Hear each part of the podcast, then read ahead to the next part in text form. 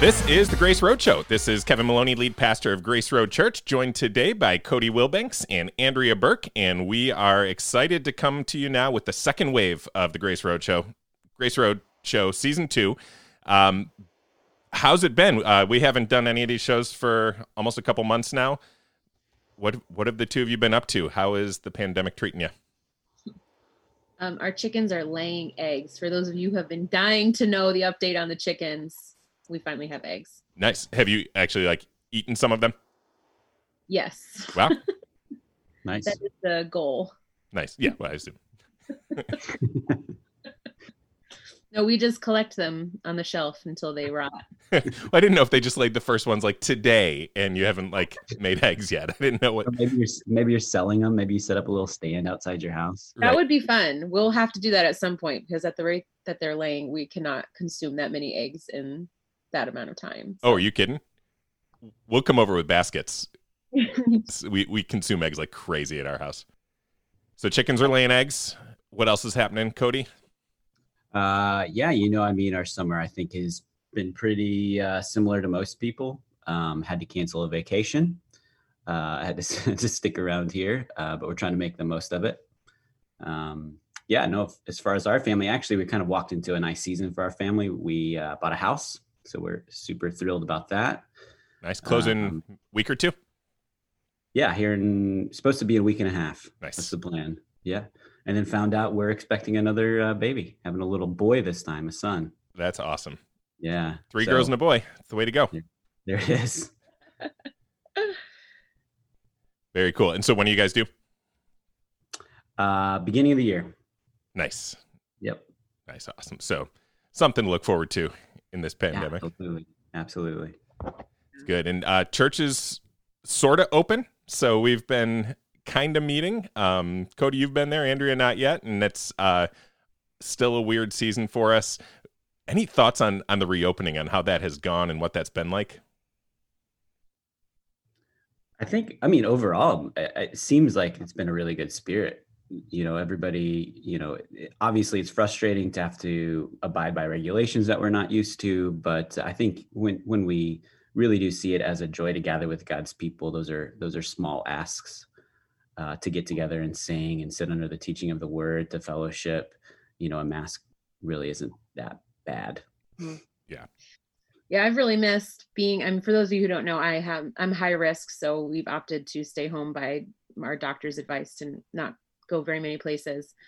Um, but like knowing that the church is getting together, I have this feeling of like it's genuine FOMO. Like I miss the the feeling of like we're all in this together. I have missed that that feeling of like we can, you know, you look at other people and be like, at least we're all doing this together. Yeah. Um, so knowing that the church is gathering, that has been like a little sad to not be with everybody, but um I know that there's a lot of people who aren't coming back yet too. So Yeah, we're only, it's only about a third of the people that have uh, come back, or at least a third of the numbers. I think there's some people who are kind of like tentatively popping in once in a while right now, and and we're not rushing people back. I think there are people in your situation where they shouldn't come back yet or should wait it out. There are other people who just don't feel comfortable with it yet and don't even know exactly what they're waiting for, but we're still not trying to pressure them. Like it's a weird thing. Um, it's, it's our first pandemic and hopefully our last, and so we don't really have a good playbook to operate by. I mean, even previous pandemics globally, they happen in the absence of the kind of technology we have, and so so there's almost nothing to compare this to, and so we don't really have a great reopening plan other than you know once things get back to normal, then people will come back again. But it is like um, getting together with the church does make a huge difference, um, and not to like pile on your FOMO, Andrea, but it's uh, just uh, to be able to to get together with with other people and sing songs together and like look around the room and see other people who believe and and and to feel that camaraderie because camaraderie is not a word that I would use to describe a lot of the interactions that we have with church people when it's just through email. Um, there is media. yeah there is there is some of that but but most of what we have interacted with are uh, a lot of criticisms through email during this season um, and it's probably not that much more than usual but it's just when that becomes like the main thing that we're doing, it can feel like, oh man, are we are we in this together? But then just to get together and sing the songs together, look around the room and see people who are like glad to be there, worshiping Jesus together, is it. We're made for that. Like we're we're made to gather worship, and so it's uh it's an important part of what we're doing. And so even that little thing that we have now is is just super refreshing uh, for for people who can make it. So it's been it's been good to be refreshed by it. But yeah, it's awkward. Like the the masks, the the distancing, uh, even our our most packed service feels like the 8 a.m. service used to feel, which is kind of like, oh, there is nobody here, um, just because we're we're spread out. Uh, I'm really glad we've had amazing weather so that we can kind of dismiss from there and then hang out out on the street or Liberty Pole Plaza. Uh, that's been good. And so we don't know how long this lasts. Like if there's another wave this fall or something, we may have to go back to some more closures. Like we have no idea, but this is just a little bit of a breath of fresh air. So that's been been good. Yeah, I look forward to to talking to people not over Zoom. Like I saw, oh my goodness, I saw the staff. I saw you guys a couple days ago. It's the first time I had seen you guys in person in I don't know six months, yeah. something like that. And it just felt weird to be like, oh, I'm actually looking at you. like, right. And you're like, you're a real person. I felt way too excited and elated to be like in person with you guys again. I was like, boy, this is, I need to get around people. I've had to like readjust to eye contact. Yeah. And to be able to, to, to not have to say, Hey, you're muted. Yeah. You, hear you. now the downside is you can't multitask because to be honest, like in a lot of Zoom meetings, we can be doing stuff on the cell phone I mean, have have we not gotten good at holding that right up next to the webcam, so it looks like we're making eye contact with with someone? In reality, we're checking our texts. Um, I tried I that at dinner. It was awkward. Oh man. So difficult days still for sure, and uh, we're looking forward to the day when everything is normal again. And honestly, I am optimistic about that. And I don't have a, a crystal ball or anything like that, but my prediction based on not being a scientist or a doctor, but but being able to Google is I think we're close to normal by Easter. Well, that sounds very authoritative, so I'm going to trust you. Yeah. If I were to put on a white lab coat and I said that, would you uh. trust me even more? oh my gosh. You weren't do you saying you want less emails? I mean, yeah. I can edit still, so so I can decide what makes the cut here. uh, but yeah, this this will be over. Like, I think to and to encourage people who are kind of in the same boat as Andrea, like, when can we ever come back? Pandemics don't last long times. Like, I mean, they can last maybe a couple years, but they do go away. So, I think it's going to go away. Like, it, not like a, in a magical way. I think eventually this thing will be gone, whether it's through a vaccine or burning itself out or getting weaker or something like that. I don't think they last forever. Um, so. Well, and I think the psychological shock has to wear off. I just, like you were saying, like just the initial what is going on? What does our life look like now? How do, how do we even interact with people? Um, cause I was thinking if my, if, if my health professionals were like, Hey, you're good to go. You're, you're good to go back to normal, everything I don't even know if I'm like psychologically ready to agree with that, even yeah. though it's a, like a true fact. My mind isn't ready. So if I'm feeling like that, I can't imagine how other people are feeling. I think there's just going to be a ripple effect of like, whoa, what just happened? Like, what did we just go through? And the fact that it's not over yet. Right. You know, so that's going to take some time. Yeah, and for people who haven't been back yet, it is still awkward. Like we don't know what to do. Like we're not supposed to shake hands and things like that. So we don't know what to do with like physical contact. And there are some people at church who are just like still going in for the hug and and then others who are not doing that. And then I don't want to be like the hub of disease. Like it used to be that I would shake hands with hundreds of people on a Sunday morning. Um, I don't want to do that now. So I feel like I'm even. I, I, was awkward before COVID when it came to you know hugs and physical contact. Now I just am just crazy weird. I just pull my mask over my eyes and shriek, and people give up on the the attempt to shake my hand. You've got to get one of those um hand buzzer things for when people shake your hand. Oh, that's that, like, a great idea. Idea. Yeah. yeah. A hand buzzer, or maybe just like always keep a handful of hand sanitizer So someone comes up to shake my hand and just splat every time. it's just gross. So gross. Can't be too safe. Gosh. Hey, speaking of hand sanitizer, today we're starting a series on the the seven deadly sins. Um, we decided that we'll spend seven episodes of the Grace Road Show talking over uh, what historically have been called the seven deadly sins, uh, seven big areas of sin that can creep into a Christian's life and that exist out in the world. Um, but when we look for seven deadly sins in the Bible, we don't find that list. So, what do we mean when we call them deadly? And what is the origin of of this list? Is there like some kind of authority behind calling these the seven deadly sins? What what's that all about? Scholar in residence, Cody. well, I, I never uh, consider myself a church history scholar at all. But uh, as you said, yeah, there, you don't find this list anywhere in scripture. Like there's not, you know, the Lord says these are the seven deadly sins for the believer or something like that. You, you'll find lists similar to them, places like Proverbs 6 or Galatians 5. Uh, but, uh, you know, s- some people trace this back to, um, uh, you know, the, the sixth century, Pope Gregory the First, some earlier than that. Uh, it's written about a lot by Thomas Aquinas later after all of that. In the seven deadly sins is this list. You, maybe our listeners have heard of them. The list is lust, gluttony, greed, sloth, wrath, envy, and pride.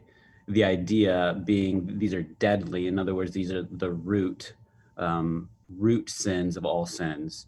Uh, that was kind of the idea, the theological idea. So sometimes they were called capital sins. So if you think of capital punishment, you know th- that's a punishment that leads to death, right? So these sins lead to death. That was the the theological idea.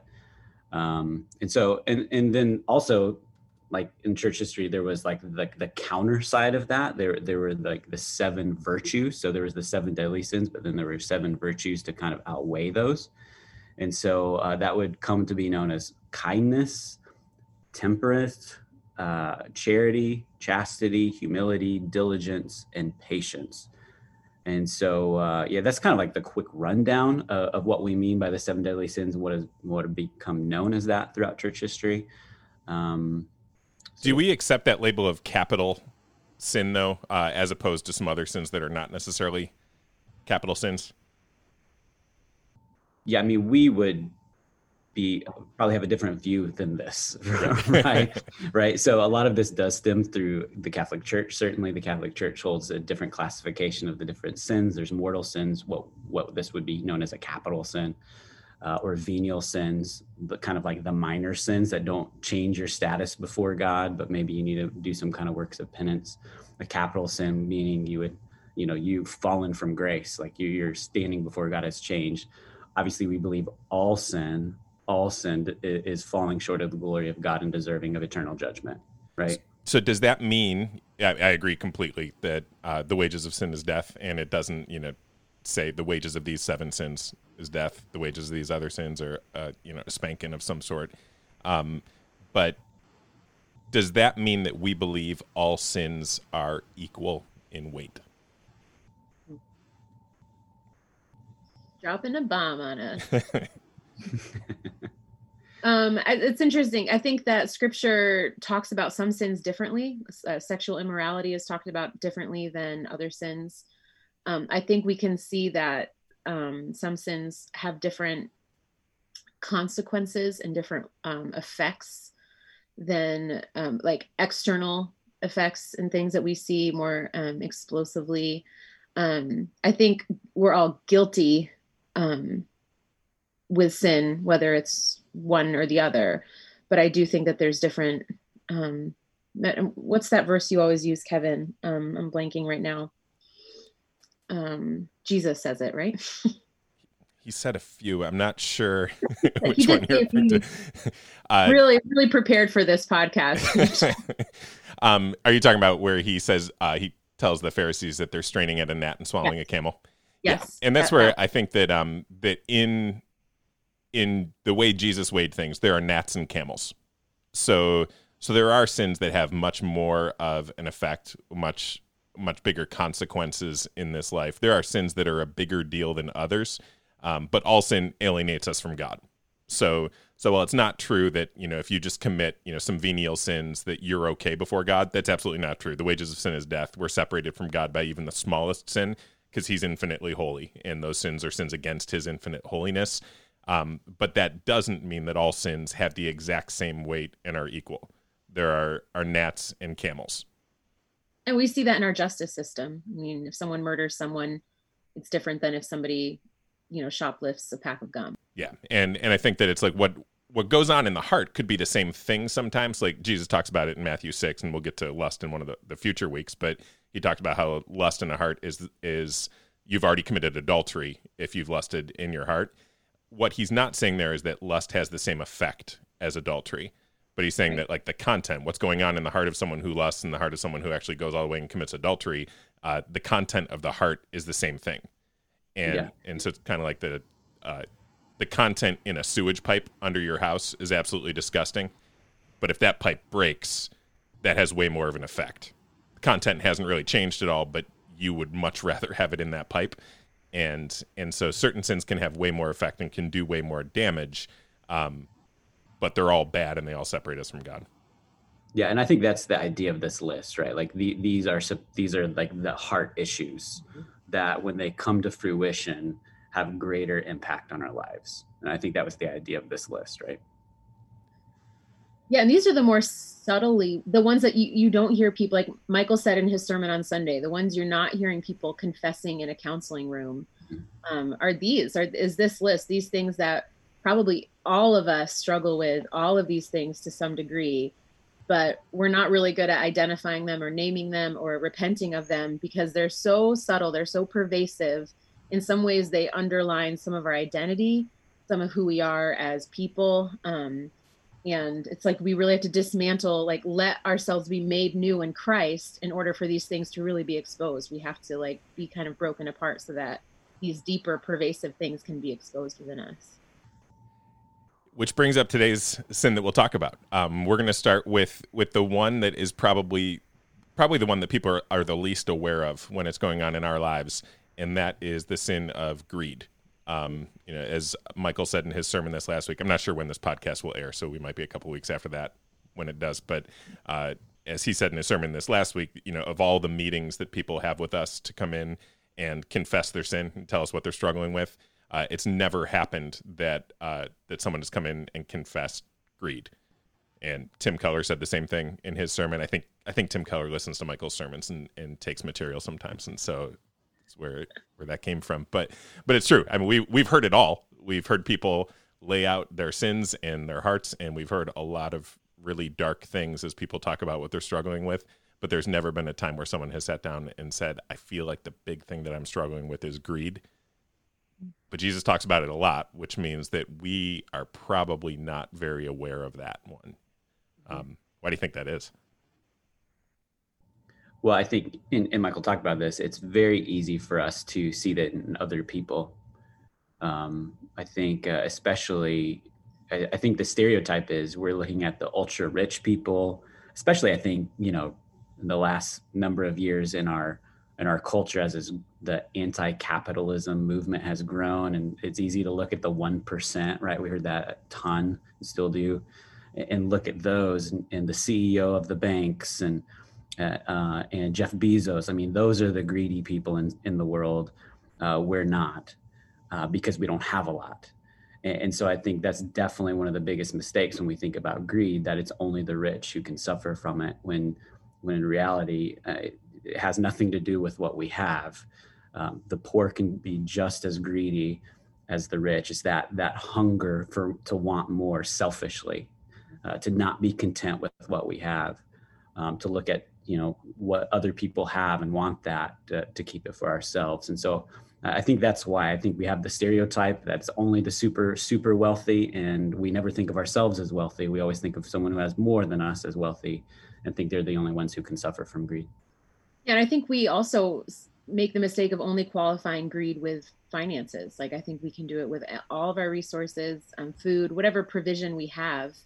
We, we can be greedy with those things and hoard those things and then really talk ourselves into why it's okay that we're doing that. Well there's a you know there's a pandemic so i really can't afford to be as generous. I'm just going to make sure that we have 20 pallets of toilet paper um, you know whatever the thing is that we we we are really good at explaining why we're okay with our greed why someone else's is terrible but we give ourselves a pass because we have good intentions of why we're doing this and why we're not being as generous or why we're hoarding or why we're whatever the thing is that we are not being contented or not trusting the Lord in that we've decided we need to be greedy in order to protect ourselves and take care of ourselves in this thing.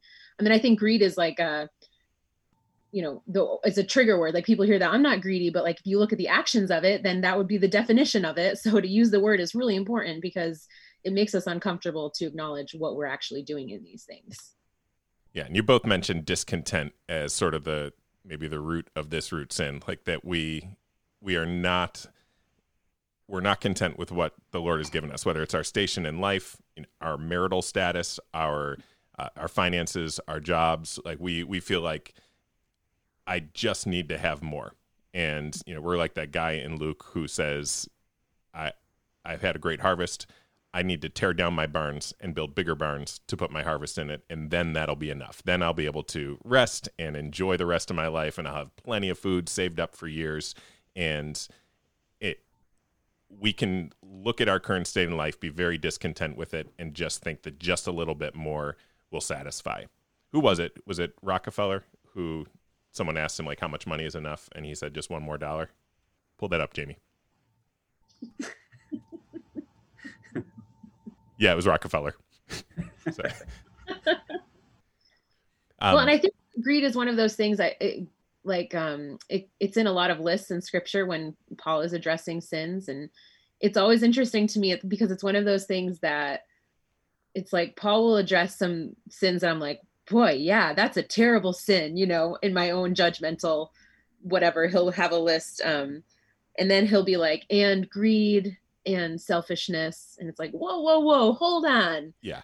That's not as bad as the other ones you just said paul so can you like maybe have a little bit of a you know sentence break there but it's it's in that list of like these are the things that we do um, and we're not above it just because we are americans or because we're middle class or lower class like this is we have to identify this within ourselves um, and not just look for it in everybody else you know if everybody else was as less greedy then i would finally be happy like that's ridiculous you know yeah, and, and like you said, it's not connected to how much somebody has. Like it I, I've known people who are very wealthy and who are wildly generous and don't seem to be defined by their stuff at all. And and I've known poor people who are also wildly generous and not defined by their poverty. And I think you can kind of tell with can you interact with someone as a brother or sister who is a very different um, like socioeconomic class than you and and if you can't and i think this can go both ways like i've known plenty of people who are poor who feel like they can't hang out with the rich because you know if i pull into their driveway in in the piece of garbage that i drive um, then they will be looking down at me. I'll always feel like i want something from them. I don't think i, I can interact with them. Like you, you can actually see some of those symptoms of of greed that i'm going to be defined by stuff whether it's having stuff or my lack of stuff. And and the same thing with rich people that just stop hanging out with anyone who doesn't drive the car that they drive or live in the kind of neighborhood that they do. We can be really defined by those things but we don't have to be. There are plenty of rich people who are absolutely fine hanging out with the poor and seeing them as brothers and learning from them and there are plenty of poor people who are are fine just moving across the the spectrum and hanging out with people who are are rich or poorer than them and not at all feeling like uh, we're not unified or we're not one or there's some real fundamental difference in between us. And I think we see with things like the prosperity gospel, and if I'm moving in a direction you don't want me to go to, just stop. But it's a good transition. um, this implication that more equals God's love and blessing in your life. That if you have more, then it means that God loves you and you're doing well, and he, you're you're doing enough for Him, so He's going to bless you. and the problem with that is what that does to our minds, even if you don't think you ascribe to the prosperity gospel, if you don't have whatever you deem is enough, what would be enough in your life, whether that be things, people, provision, resources, if you don't feel like you have enough, then there there might be a part of someone that thinks, well, God doesn't love me, or I must be not, you know, doing enough for him, or I must not be earning enough or, or giving you know starting to get into that thought process of the prosperity gospel which really is like a works-based gospel um, that thinks we can earn these things and that that's where joy is. That's where the blessing is is in the accumulation of these things. So if we don't believe in a prosperity gospel so if we don't believe that like being faithful to Jesus will mean that I'm going to be wealthy or that that faithfulness to Jesus necessarily produces wealth. What would we do with a verse like Proverbs 10:22 where it says the blessing of the Lord makes rich and he adds no sorrow with it?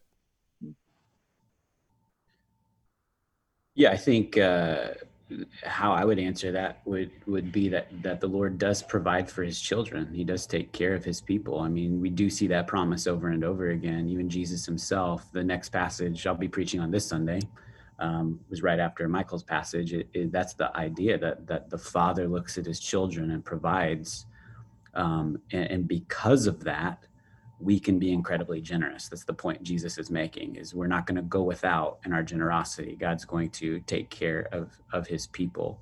Uh, the danger is is sometimes we define that abundance and we define um, the riches that God gives us in unbiblical ways. So we only think of having a big bank account. We only think of having a promotion or a better, bigger house, better car, health, um, in material ways without recognizing the spiritual riches we've been given in the gospel.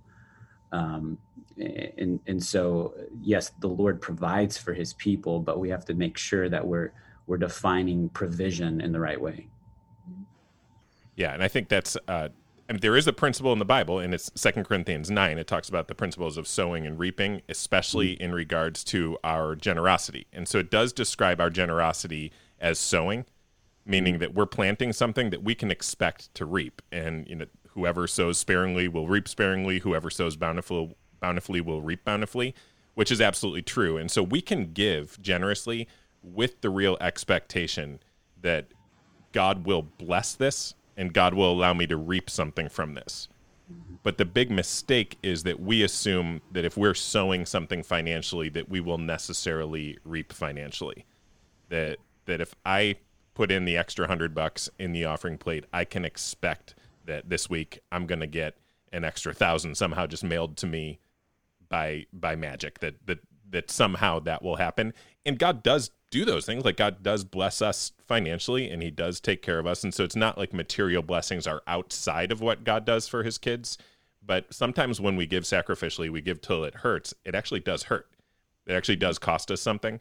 And we may be reaping something totally different. We may be reaping something that's not material. We may be reaping something uh, that is the the blessing of having sown that money is that we're reaping something better. And it's kind of like when you plant seeds in the ground, what you reap is not the exact same thing as that seed.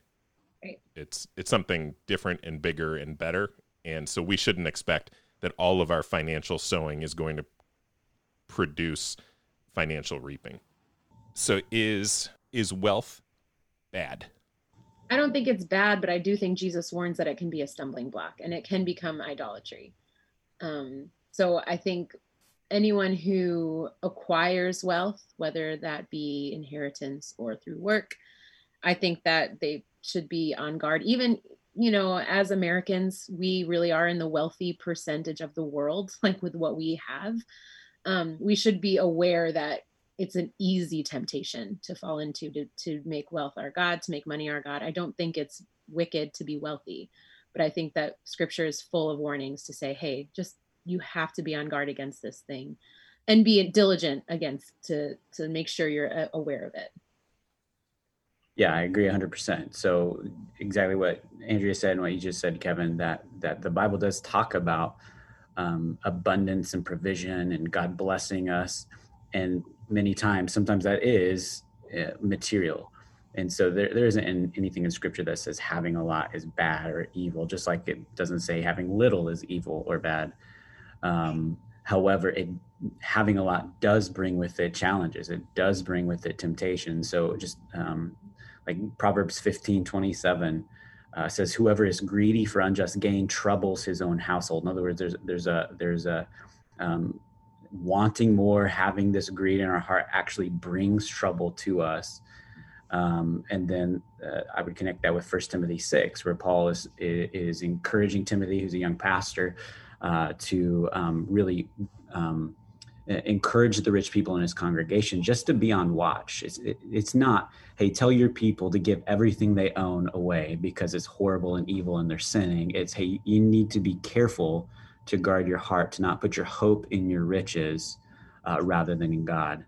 And, and, with that, he says um, to uh, verse 10, he says, For the love of money is the root of all kinds of evils. It's through this craving that some have wandered away from the faith and pierced themselves with many pang, pangs or sorrows. So the idea again is there's a danger there that you can really harm yourself if you don't guard yourself from this love of money or this greed. Mm-hmm. I think we believe the lie that money can do for us what only Jesus can do for us. And I think you see that pulled out like in Luke 12, 15, where Jesus says, Take care, be on your guard against all covetousness, for one's life does not consist in the abundance of his possessions. Like we can come to believe that my life consists in my stuff, that that my life is all about the stuff that I have. I'm defined by my status. I'm defined by my car. I'm defined by these things. And and if we start to think my life won't be what it could be if I lose my stuff, we've put our stuff in the place of God. Mm-hmm. Where stuff is a, a, blessing from God, and that's when Proverbs ten twenty two says, "The blessing of the Lord makes rich, and He has no sorrow with it." Like there are people who end up having a lot of stuff in life, and as Americans, we are probably among them. And I don't think we have to feel guilty if we have honestly earned stuff or stuff that we have received as gifts or whatever. Like that, there, there's not a guilt that goes with that, but there is a real caution that mm-hmm. this can start to define you. You can feel like you don't have life if you don't have that stuff. Um, and and to continually cultivate contentment with what you have and and to check your heart when you are endeavoring to go out and get more stuff there there are good reasons to get more stuff so that you can manage it well and be generous to others and provide for your family, but also you've got to check your heart because there can be really bad reasons to get more stuff. And and we can expect stuff to be our safety and our protection. It's the Hebrews 10 or Hebrews 13, 5 and 6. Keep your life free from the love of money and be content with what you have, for he has said, I will never leave you nor forsake you. So we can confidently say, The Lord is my helper. I will not fear. What can man do to me? I, I know, like, sometimes the I can have daydreams of what it would be like if I were independently wealthy. Because then what could man do to me? Um, like I I could say whatever I wanted in every conversation, and I could, I, I, I, feel like I would be untouchable. I'd be almost invincible because of of the pile of stuff I have. Hebrews says no. Actually, what makes you confident is that the Lord is your helper. The Lord will not forsake you. It's not, um, you know, the Scrooge McDuck pile of of money that will secure you. Jesus actually can do that for you now. And so like some of the things that you want, like, man, I would love to just be able to say what I believe to be true in any conversation. I can actually do that now. Like it, it's not a big pile of money that makes that possible. It is the fact that the Lord won't leave me or forsake me. And that's a super important um, uh, thing to point out. I was going to talk about Hebrews 13, 5 and 6 as well, because this idea when he says, you know, you don't have to um, have this love of money. You don't have to encourage this greed or, or lean into it, but you can be content with what you have.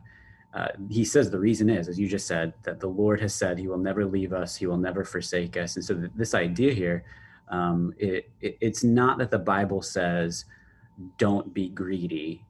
Um, for the Christian, it, it's it, the Bible is teaching you don't have to be greedy but like you don't need to keep wanting more you don't need to be defined by your possessions because you have the lord um, and, and, that's how the gospel really answers all of our our temptations for uh, various sins. It's not it's not simply just don't do these things. It's hey you don't need to do these things. You have the lord. You have christ. Um, and so to lean in this identity you have in christ rather than uh, this identity you might find or the satisfaction you might find uh, in your possessions is so key.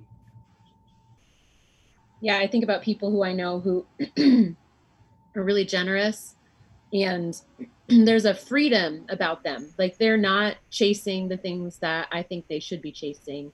They don't really care about what you you name it, brands or whatever the next cool thing is. There and it's not in like a a snooty like no, I don't like those things. It's more just a freedom from it. Like it's not even on their radar and like you were saying cody i think that that's an invitation from the lord like you don't actually need to be greedy because i actually like in christ we have everything we need genuinely it's not just a euphemism. Everything that our heart craves we find in christ.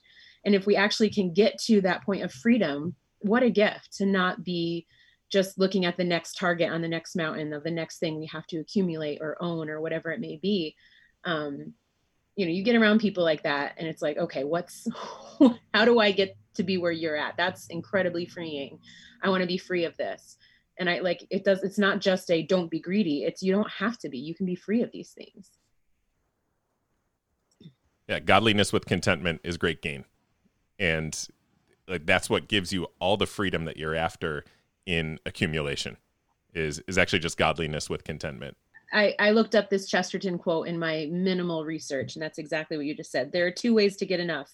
One is to continue to accumulate more and more the other is to desire less yeah and then i think having said all of that um, there are people who who should be working very hard to go out and build things and to uh, and part of that is accumulation. Part of that is building up capital to to use and to invest and to do a lot of good with. And so so none of this should should bring a guilt on on a person who has to go out and invest during the week and has to produce money during the week and and who works hard and then earns a good income and then is even motivated to say i'd like to work a little harder and earn more income to provide for my family and for those around me. Those can all be good motivations. There're just all kinds of warnings about it like that, that there's danger there.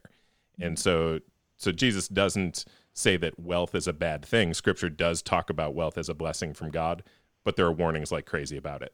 It's, it's similar to how scripture talks about alcohol where it's um it is called a blessing from god but there are all kinds of warnings because we know that this can go bad. And and it's so easy to get drunk on materialism and to not realize that it's doing that to us and to give convince ourselves you know i could quit if i wanted and that no i'm okay. I, it's just a little bit for me.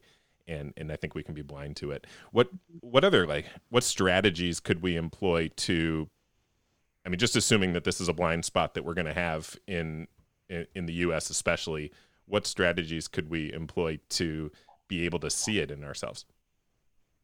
I think um, I think maybe I heard maybe it was David Platt who said it. He was teaching on this, and I think he, I think it was him, and he said something to the effect, you know, Christians shouldn't you know shouldn't um, try to have less than everybody else. In other words like it, it's not wrong to make money. Christians should make money. However christians should spend their money differently uh, in light of eternity, in light of what we're called to, and getting the gospel to the nations, caring for the poor, caring for those near us, caring for our own family, certainly, uh, we ought to spend our money differently than someone who doesn't have that hope in eternity. Um, and so I think one of those ways that we kind of check ourselves is is just very simply looking at where we spend our money. You know, where where are we putting our money? What, um, oh, if, if I look at my bank statement, you know, what does most of my money go to? What does my budget allow for mostly? Um, is there room for generous giving? Um, if I'm saving up, I need to be honest with myself. Why am I saving up? Um, um, and, and, so that I think that's just a just a very easy way to kind of if, if we can be honest with ourselves to say okay here's where all my money is going I mean that's what Jesus says at the end of, of of Luke 12, right? That where, where your treasure is, your heart will be also. Um, to to kind of identify those things, and I think also too, I, I think one other thing is if it, what's your like what's your gut reaction when someone asks you for help? Like like if if if a, a, let's say you know I, I was a missionary, so I had to ask. I was fully supported by people, by generous people, generous churches. That that was all of my income. I couldn't work and so I had to ask for, for money quite often. Um, uh, and so let's say a missionary comes to you and asks for support. Hey, will you will you financially give to our ministry? Or if there's someone that you know that maybe has less than you do and they just need help with something, I think it's I think it's a wise thing to think. Well, if I was asked for help, what like what's my gut reaction? Is it I'm going to find a reason why I can't give, or I'm going to say, how can I make this happen? E- either I have some and I'm anxious to give, or I can't, um, but maybe I can work something out so that I can help. Um, and I think you know, seeing where our money already goes uh, is a big part of kind of diagnosing where we are on the greed scale, I guess you could say, or kind of just our reaction to when people need our financial help. And I would add, if to ask like your spouse or maybe your roommate or somebody who watches your life closely, sees your life closely, and ask them, do you see anywhere in me that I tend to find satisfaction and comfort in my material possessions, or you see that I'm hoarding? Do you see any place in me that I'm not maybe aware of where I've taken comfort in these things um, and where, where I put my hope in my finances or what I have and what I've accumulated? And give someone permission to speak into your life in that way with the intent of trying to change and trying to um, repent and move towards generosity, move towards trusting in the Lord, moving towards contentment. Um, so your roommate might say, I don't see you hoarding stuff, but I notice that you know maybe you spend a lot on eating out. Maybe you maybe you really like have made that your identity. Um, and talk through that with them. Well, you know, let someone push back against the way you spend your money the way you keep and accumulate things. And you might find that there isn't a major area, it might just be a small area. Or if it's a blind spot to you, it's a blind spot because you can't see it. You need someone near to you who sees it that if you can't see it. So to be able to give someone permission to do that, lay down your defenses. That's why it should be someone you trust to ask, hey, is there something I'm not seeing here? Right. And it should be someone who is is close to you, someone that you trust, just because sometimes the what one person does as an act of faith and generosity could be something that someone else is doing out of uh, finding their identity in a certain lifestyle. Like, for example, I know for me, I'll t- tend to take too much comfort in savings, like the, that savings will provide for me for the future. And so, as a result of that, I might be way less prone to spend some of it and take my family out for dinner. Um, and and so someone might look at me from the outside and say, wow, he really makes sacrifices. They don't go out for dinner a lot. But that could be just as much a lack of faith as anything else. And sometimes the faithful thing to do is is to say, we're not going to save everything we could. We're actually going to spend and enjoy some of this. And and that's an act of saying, because I trust that God will provide, that that He's our future and that that He can handle the stakes once in a while. And he he is a, a good and generous father who does give us all good things to enjoy. And sometimes that spending is an act of faith Sometimes though, you can just feel like it, and if we're not hitting restaurants all the time, then I'm just not living the lifestyle that I want to live, and we're not being generous because we're doing that. And so, I think having people around you who know you well and, and spouses can be good like that too. Yeah, and I would just encourage people to um, see their role in providing for other people. You know, we say all the time that God will provide needs for people, and it's absolutely true. But the way He does that most often is through the generous giving of His people. Yep. Um, so so to not say, well, God will provide for them. Yes, God will provide for them, but He does that through generous acts, generous giving. And so to you know, don't remove yourself from the equation. You know, God is going to give, but He does it through His people. Um, so yeah. lean into that. Don't step back. And it can look all kinds of different ways. I mean, it can be yeah. just you're you're giving a gift to somebody, but it can also be if you're someone who has built a business and can provide employment for someone. Yeah. What a blessing to bring someone in and give them a real job and give them a start, give them experiences, let them make some mistakes, mentor them as they go. That can be a wildly generous thing that you end up doing. It's not just writing a check to someone. Um, mm-hmm. Sometimes people just need a check. They just need something to help them over over a hump. But sometimes they need an opportunity that you can be generous with. Sometimes they need someone who'll take a risk on them, and you you risk whatever you know, social capital you have to be a blessing to them just seeing everything you have as something that you can use for the good of of other people around you, uh, whether that's money, whether that's certain privileges, whether that's access to people, a network that you have that you can connect other people to, just looking for ways to bless. And like Jesus contrasts storing up treasures on earth with storing up treasures in heaven. Um, and when we're in a season of like storing up on earth, we're always thinking about it. Like, how do I, you know, pile up more money? How do I save this? How do I save this? How do I do like how do I do this investment? I think storing up treasures in heaven looks like that kind of engagement with how can I be a blessing to others? Like how can I give? How can I help other people? What could we do to to help people in this situation or what or these kinds of people or this neighbor or friend that I have where where we go through our days looking for ways to bless people. and and none of this should should make anyone think that, that they shouldn't save or shouldn't plan or shouldn't have fun uh, but using our days to think how do i spend my days giving what the lord has given me in in all kinds of categories i think is the opposite of the the greedy mindset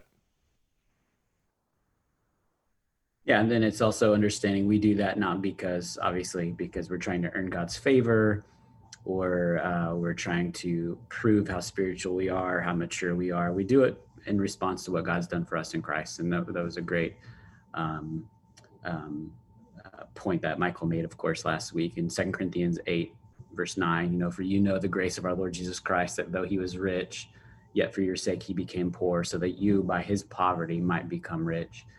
And so we're doing this we we want to be generous obviously because it does guard our hearts from from uh, the pain of greed the pain that greed brings so there's definitely that aspect to it but we're, we're doing it in response to the gospel what god's done for us in jesus laying down his riches so that we might be rich in him too any final thoughts, Andrea? No, I think it's we.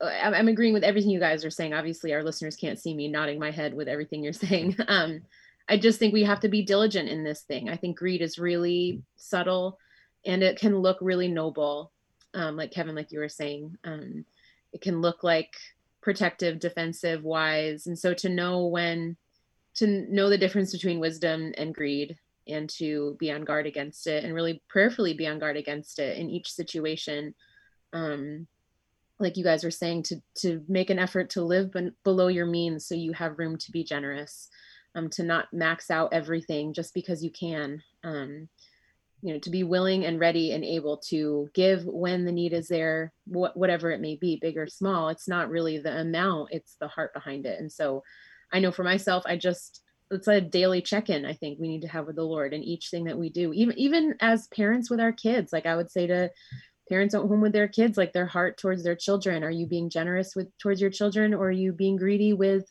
the things you have in your home and the things that you keep and your you know all those things like it's not just those other people i'm using quotes those other people out there who we don't interact with much it's the people in our life every day your spouse your kids your roommate um, your friends, your coworkers, like are we do we have a spirit of generosity towards them or is is greed infiltrating those relationships and those interactions? And so just to be aware of those things.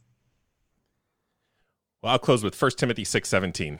As for the rich in this present age, charge them not to be haughty, nor to set their hopes on the uncertainty of riches, but on God, who richly provides us with everything to enjoy. Till next time, this has been the Grace Road Show.